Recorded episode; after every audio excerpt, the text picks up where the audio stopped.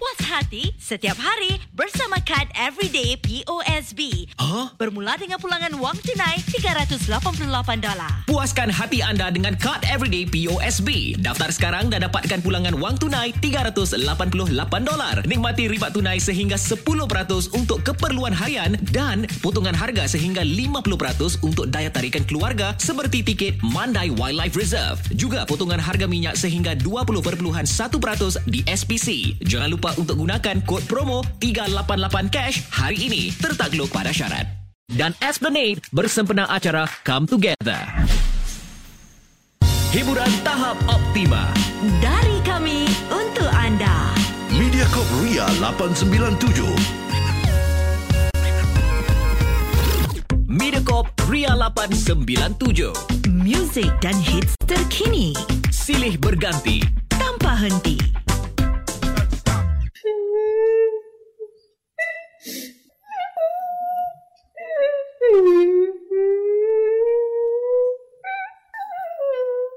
Selamat tengah malam saudara. Kita bertemu sekali lagi. Ria 897 menemani anda sepanjang hari. Muat turun aplikasi Me Listen atau dengar kami di melisten.sg.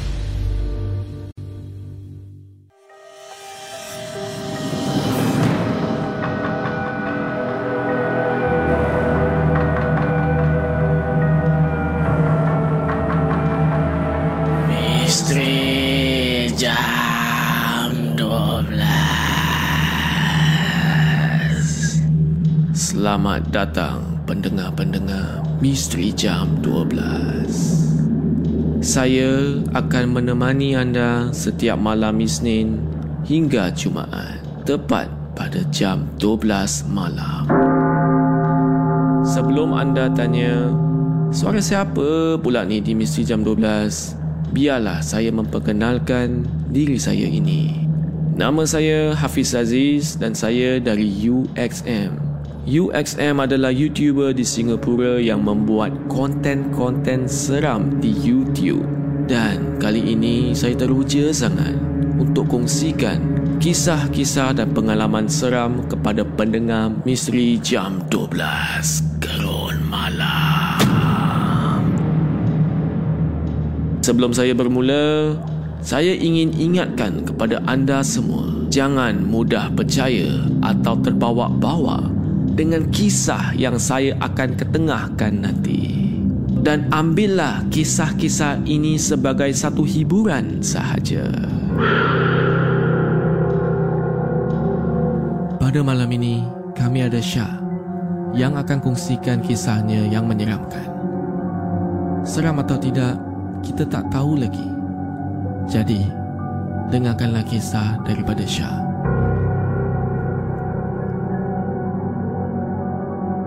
Salam sejahtera buat Hafiz dan para pendengar Misteri Jam 12. Semoga semuanya dalam keadaan baik dan sihat selalu. Nama saya Syah dan saya akan ceritakan pengalaman seram saya di tempat kerja lama saya. Kejadian ini berlaku pada tahun 2012 dan saya bekerja sebagai anggota penjaga pantai. Pada waktu itu, saya bekerja pada lewat malam, jam 12 pagi, bersama seorang anggota bernama Kayum. Kerja saya ni memantau keadaan pantai. Awasi orang awam di pantai lihat paras air laut bahaya atau tidak dan membantu kecemasan ringan di sekitar kawasan tersebut. Bangunan kerja saya ni merupakan sebuah menara kecil. Dua tingkat. Tapi kedua-duanya kosong. Hanya ada kerusi untuk pantau pantai. Pada jam 3 pagi, keadaan pantai semakin sunyi. Jadi saya ajak Kayum temankan saya ke tandas. Tapi malangnya Kayum tidak mahu temankan saya. Paling malang sekali, tandas di menara kami ini rosak dan saya terpaksa menggunakan tandas awam yang perlu ke seberang jalan tetapi masih boleh nampak tandas tersebut dari lokasi kerja. Saya sudah tidak tahan untuk ke tandas ni. Jadi, saya terus pergi tanpa fikir apa-apa. Selepas saya ke tandas, saya pun keluar untuk pulang ke menara. Sebelum saya keluar ni, saya ikat tali kasut dulu. Jadi saya tunduk sambil ikat. Tiba-tiba saya terdengar suara kawan saya memanggil. Syah, Syah, Syah, cepat Syah. Syah, cepat, cepat, cepat. Saya pun naik hairan lah apa yang cepat. Saya masih terjegat di depan tandas sambil mengangkat tangan mengatakan, Oi, kenapa, kenapa? Kayum terus tegas berkata, Cepat balik menara. Jangan pandang belakang. Jalan je. Cepat. Saya tak faham. Saya pun terpandang ke belakang. Rupa-rupanya di atas bangunan tandas itu ada sesuatu sedang berdiri dan dia sangat-sangat tinggi. Selepas saya memandang ke atas tandas, rupa-rupanya ada si gula-gula sedang berdiri di atas tandas saya. Saya terkejut, saya tergamam. Saya tak tahu apa nak buat. Saya terus pusing, bergegas balik buat-buat seolah saya tak nampak gula-gula tu dengan lutut yang sangat-sangat lemah. Tetap saya kuatkan diri saya sambil membaca doa-doa. Saya terus masuk ke dalam menara. Kayum boleh sempat menutup pagar menara. Apalagi saya pun jeritlah. Buat apa kau tutup pagar tu? Dah jomlah. Kita naik menara terus. Benda tu boleh lompat lah. Tak guna kau tutup. Cepat, cepat, cepat. Kami berdua terus naik tingkat dua dan kunci pintu. Kami duduk di atas lantai seperti menyorok tapi menghadap cermin menara di mana cermin tersebut boleh nampak siapa yang lalu lalang di luar menara dan ada sedikit ruang untuk berjalan. Kami tak fikir apa-apalah. Kita baca doa-doa apa yang kita tahu ataupun kerana kami ni terlampau takut. Kami dah tak fikir apa-apalah. Kita hanya membaca ayat-ayat doa-doa yang kita tahu. Ataupun kalau betul-betul benda tu ada dan kita ni dah memang rasa terlampau takut, kita akan terus selamatkan diri masing-masing. Kami hanya mendiamkan diri menutup muka. Tiba-tiba kita terdengar bunyi benda sedang melompat-lompat di luar menara. Dia melompat tu seperti mengeliling menara kita. Semakin lama semakin dekat. Bunyi lompatan tu memang saya tak akan lupakan. Tidak syak lagi lah Mesti si gula-gula tu sedang melompat-lompat Dan ingin masuk ke dalam Untuk mencari saya saya baru teringat mungkin benda tu kejar disebabkan saya tidak membasuh semula selepas saya menggunakan tandas awam tadi. Para pendengar semua, selepas menggunakan tandas awam, sila ingat untuk bersihkan ya. Itulah kisahnya di bahagian yang pertama. Saya akan sambung bahagian kedua sebentar lagi. Jadi jangan ke mana-mana. Ikuti kisah Syah dan gula-gulanya di Misteri Jam 12. Gerun Malam.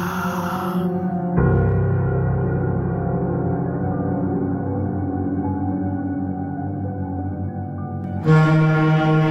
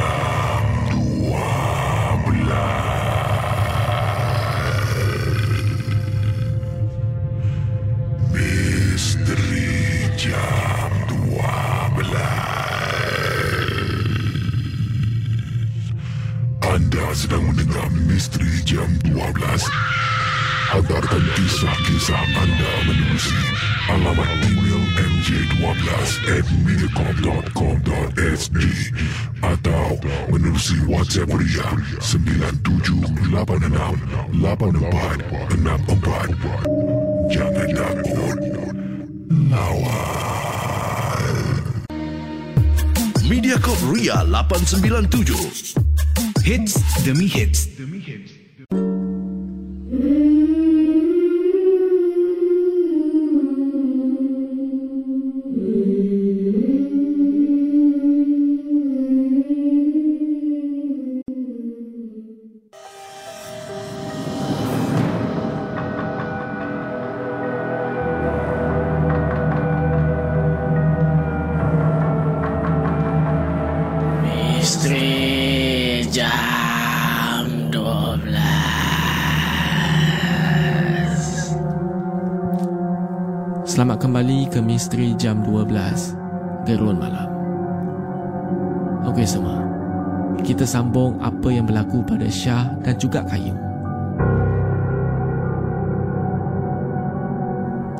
Pada masa tu Masih kedengaran bunyi melompat-lompat di luar menara Saya pun menjerit Jangan ganggu kami Aku minta maaf Kami tak ganggu kau jadi jangan ganggu kami.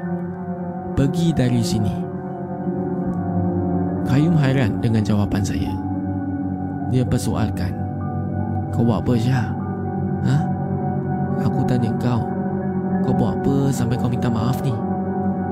Kayum tolak-tolak saya sambil menutup telinga dan ulang soalan yang sama.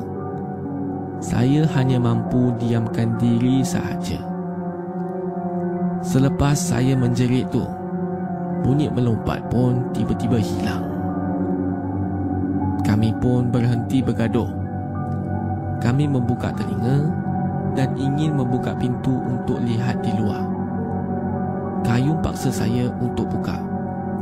Saya pun bangun dan cuba untuk pegang tombol. Tangan saya ni dah nak pegang tombol. Tiba-tiba, tombol pintu pula bergoncang-goncang seperti mahu membuka pintu. Kami menjerit dalam menara yang sempit itu. Tiba-tiba kami ternampak di cermin tingkap si gula-gula sedang melompat keliling menara dengan muka yang sangat hitam. Sampai tombol pintu itu masih bergoncang lagi. Kami boleh jadi gila pada masa itu. Sambil pejam mata, saya terus baca ayat pelindung dan kayu melaungkan azan. Gula-gula tu dia tetap melompat-lompat keliling menara. Habis kayu mazankan, terus bunyi melompat tu dan juga tumpul pintu. Ia berhenti. Kami terpaksa beranikan diri untuk membuka pintu.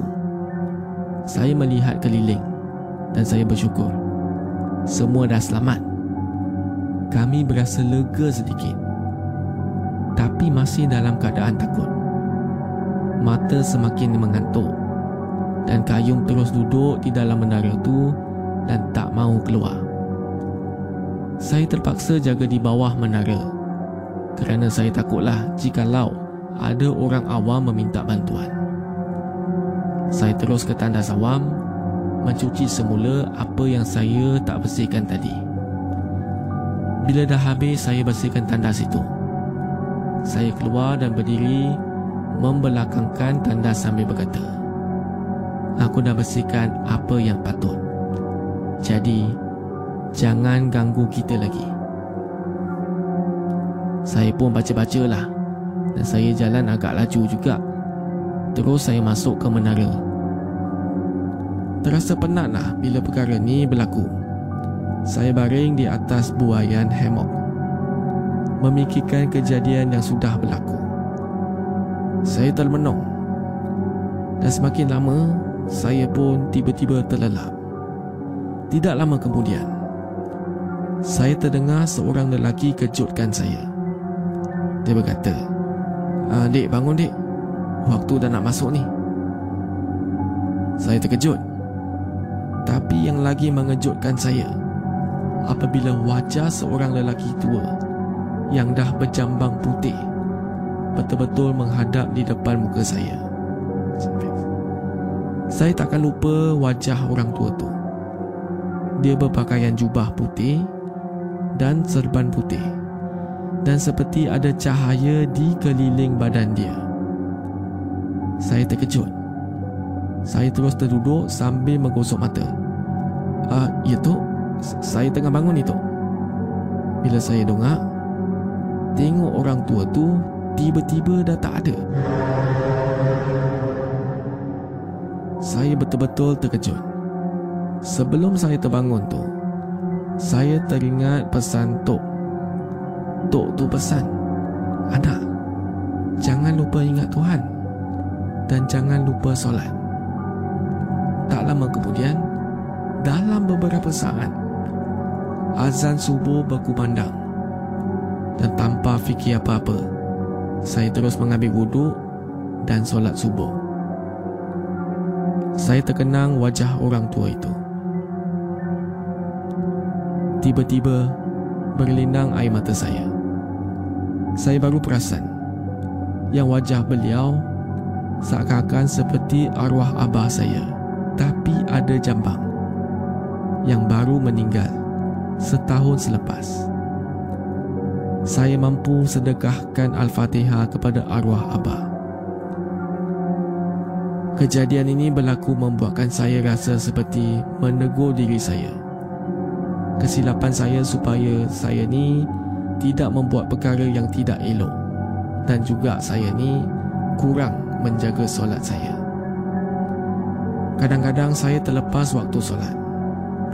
Jadi bila dah berlaku ni memberi pengajaran kepada saya untuk jaga waktu solat. Dan para pendengar semua, janganlah buat kotor di tempat tandas awam. Kerana mungkin mungkin itu tempat mereka. Sekian. Terima kasih.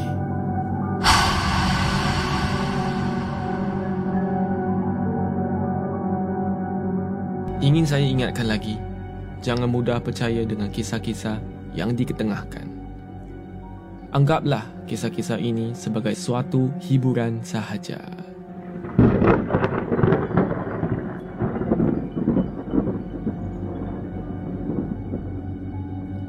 Kalau anda ingin hantarkan kisah atau pengalaman anda yang menyeramkan, sila hantar ke email mj12 at mediacorp.sg di WhatsApp Ria atau Instagram Ria897.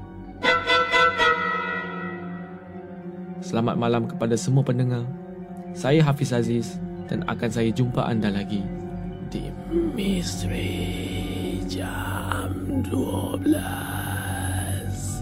Gerun Malam.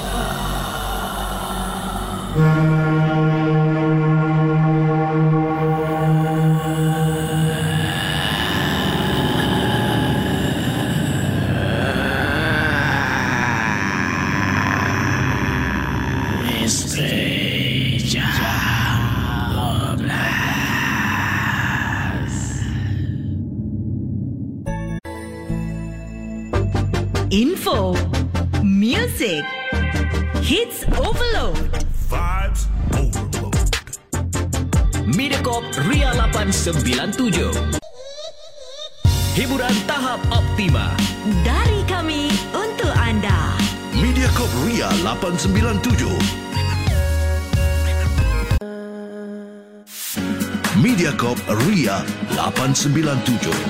Hiburan tahap optima.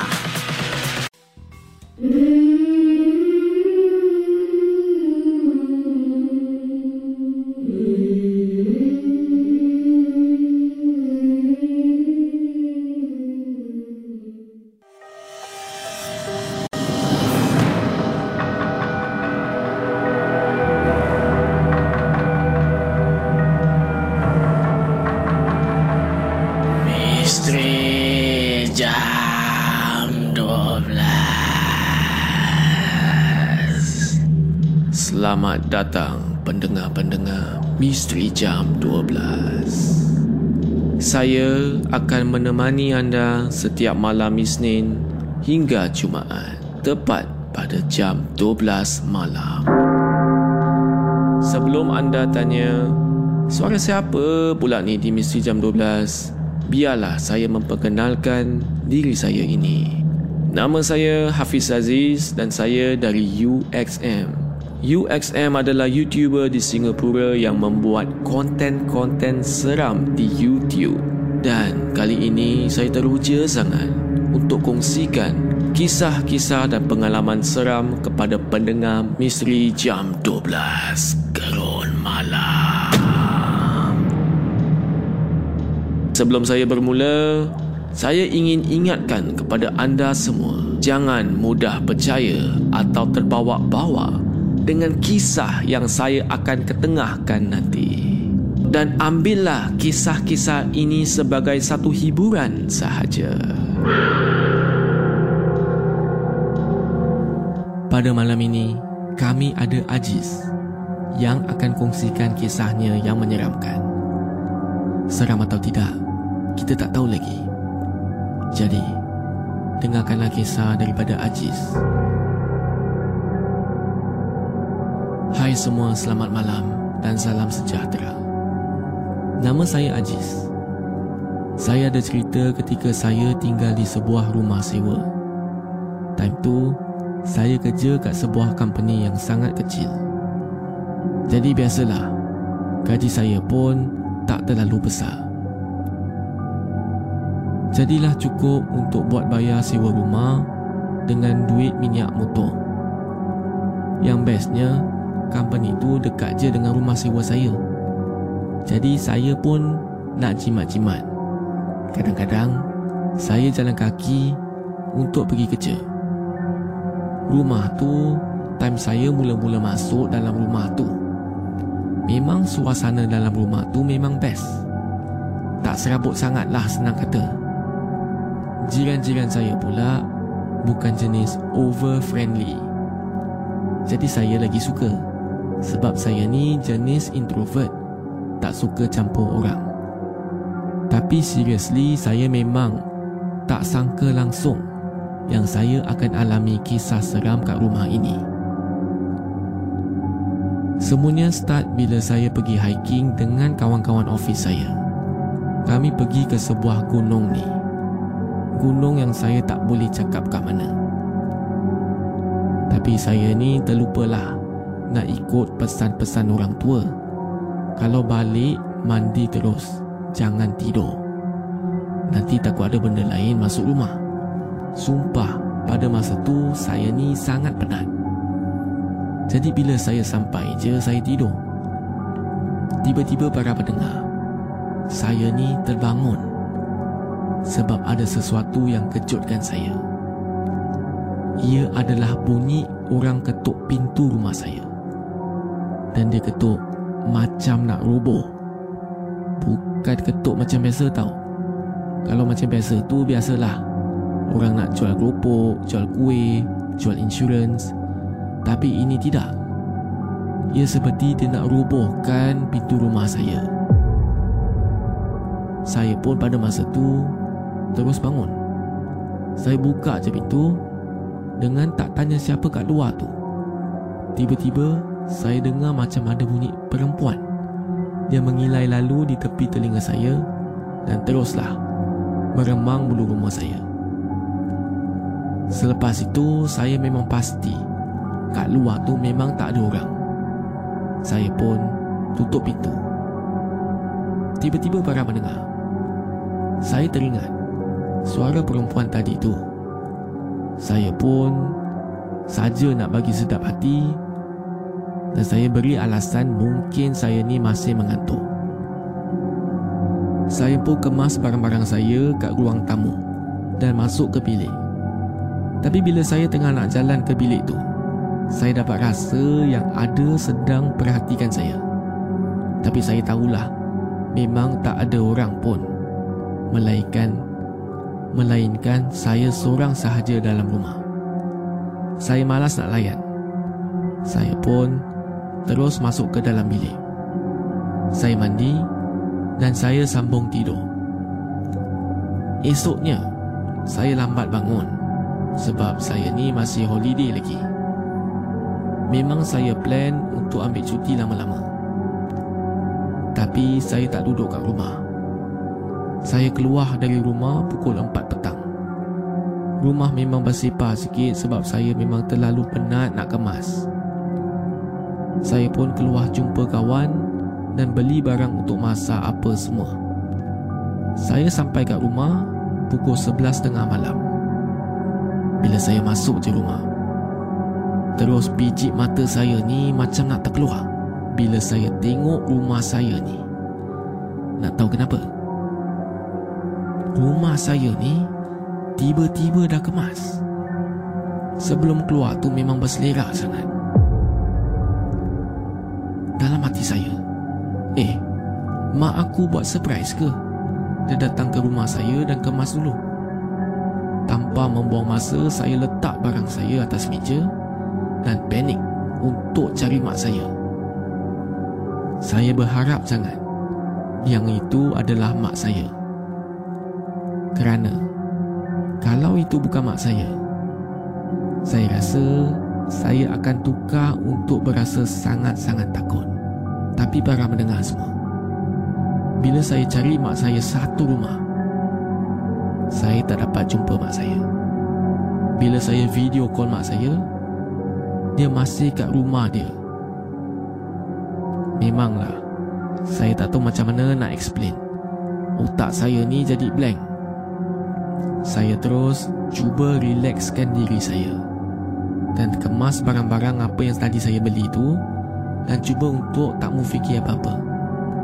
Saya masuk ke bilik saya. Kalau benda ni jadi time awal-awal, tak apa.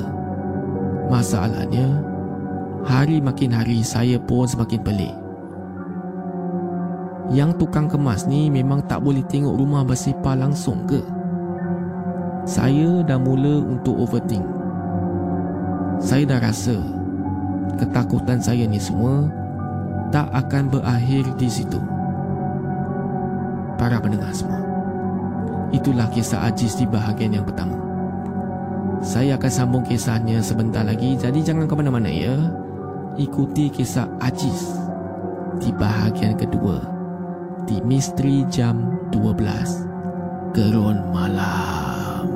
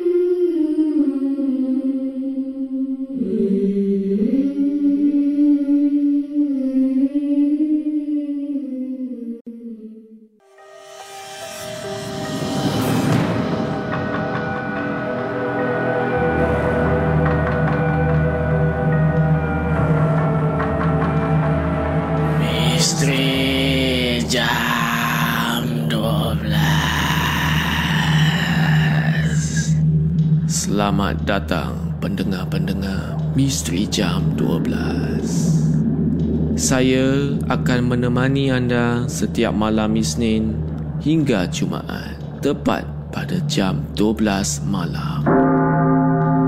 Sebelum anda tanya, suara siapa pula ni di Misteri Jam 12? Biarlah saya memperkenalkan diri saya ini.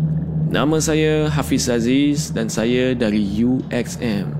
UXM adalah YouTuber di Singapura yang membuat konten-konten seram di YouTube. Dan kali ini saya teruja sangat untuk kongsikan Kisah-kisah dan pengalaman seram kepada pendengar Misteri Jam 12 Gerun malam. Sebelum saya bermula, saya ingin ingatkan kepada anda semua, jangan mudah percaya atau terbawa-bawa dengan kisah yang saya akan ketengahkan nanti. Dan ambillah kisah-kisah ini sebagai satu hiburan sahaja. Pada malam ini kami ada Yan yang akan kongsikan kisahnya yang menyeramkan. Seram atau tidak, kita tak tahu lagi. Jadi, dengarkanlah kisah daripada Yan. Hai semua, selamat malam. Saya ingin ceritakan kepada anda kisah seram yang saya alami. Pada malam tersebut, ketika kenderaan menuruni kawasan yang sunyi, tiba-tiba saya terperasan di bahu jalan di hadapan saya, kelihatan satu bayangan sedang kayuh basikal.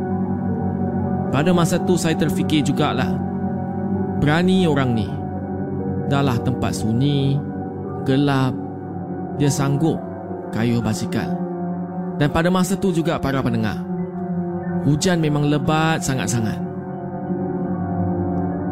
Saya pun fikir kepada diri saya, Rasa kesian pun ada juga.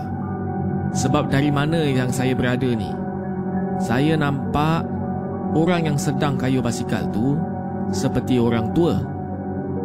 Tak tahulah, mungkin betul-betul emergency ke apa ke yang dia perlu untuk kayuh basikal tu pada waktu malam, gelap gelita, sunyi dan juga hujan lebat. Kayuhan basikal dia pun juga perlahan pakaiannya sudah basah kuyup. Ketika saya ingin melintasnya, saya perlahankan kelajuan kereta saya. Saya toleh ke arahnya. Dan saya nampak dia memang kusyuk sedang kayuh basikal. Seakan tidak menghiraukan kenderaan saya ni di sebelahnya sahaja. Tapi sebaik sahaja saya ingin memintasnya. Tiba-tiba, orang tua tersebut dia toleh ke arah saya. Dan saya tengok dia, dia tengok saya. Jelas kelihatan tajam wajahnya. Memandang serius ke arah saya. Langsung tidak senyum. Saya pun memang tidak menyangkakan yang bukan-bukan. Mungkin kerana dia juga tak nampak saya. Saya ni ada di dalam kereta. Dan mungkin cermin sisi saya sudah dibasahi hujan. Memang mungkin betul lah saya memang nampak dia dengan jelas. Dan dia tak nampak saya. Itu sebab dia tak senyum. Jadi saya memintasnya perlahan-lahan. Dalam hati rasa bersalah juga. Sebab saya ni tidak membantunya. Kalaulah dia tu sedang berjalan kaki, pasti saya akan tumpangkan. Saya berharap agar dia selamat sampai ke tempat ditujunya. Kalau tidak, kesianlah dia. Dahlah basah kuyuk, kesejukan dan tak sampai lagi. Saya teruskan pemanduan saya. Ketika beberapa kilometer, saya ni dah nak sampai di mana saya nak pergi ni. Dari sama cahaya lampu kenderaan saya, saya terperasan ada satu objek di hadapan saya. Saya pun bukalah lampu high beam. Dan dari jauh itu, kelihatan seorang lelaki sedang mengayuh basikal di hadapan saya. Ramai pula orang naik basikal time-time hujan ni eh. Bisik saya dalam hati. Terfikir jugalah Kenapa dorang ni Tak tunggu hujan berhenti Habislah basah semua pakaian nanti kan Namun sebaik sahaja saya menghampirinya Darah saya Tiba-tiba naik laju Jantung saya ni Berdegup dengan kencang Saya perhatikan betul-betul sambil gosok mata saya ni berkali-kali. Sah. Memang sah lah. Bayangan badan di hadapan saya ni memang sama seperti lelaki yang saya pintas sebelum ni. Saya perhatikan lagi betul-betul. Dan sebaik sahaja kereta saya ni ingin memintasnya. Dengan serta-merta, dia toleh ke arah saya lagi. Para pendengar semua, itu memang lelaki tadi. Saya nampak wajahnya, jelingan tajamnya. Masih saya ingat, saya takkan lupa. Itu adalah lelaki yang sama. Kali ini, dia pandang saya dan dia senyum kat saya. Apa lagi? Saya terus memecut pergi. Waktu itu saya dah tak hiraukan hujan ataupun jalan raya licin. Saya terus memecut pergi. Para pendengar semua, kalau anda berada di situasi yang sama, tolonglah buat benda yang sama juga ya. Memecut pergi Tak payah toleh kanan Tak payah toleh kiri Tak payah buka tingkap Tanya nak pergi mana. Uh, Itu apa yang saya akan lakukan lah Baiklah para pendengar. Saya akan sambung kisah Yan sebentar lagi. Jadi jangan ke mana-mana. Ikuti kisahnya di Misteri Jam 12 Turun Malam